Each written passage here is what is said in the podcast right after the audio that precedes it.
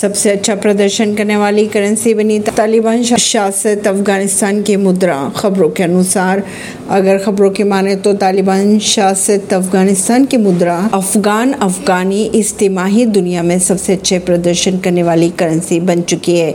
अरबों डॉलर की मानवीय सहायता और एशिया, एशियाई पड़ोसी देशों संग बढ़ते व्यापार में इस तिमाही इसमें लगभग 9 प्रतिशत की तेज़ी देखी गई। नई दिल्ली से।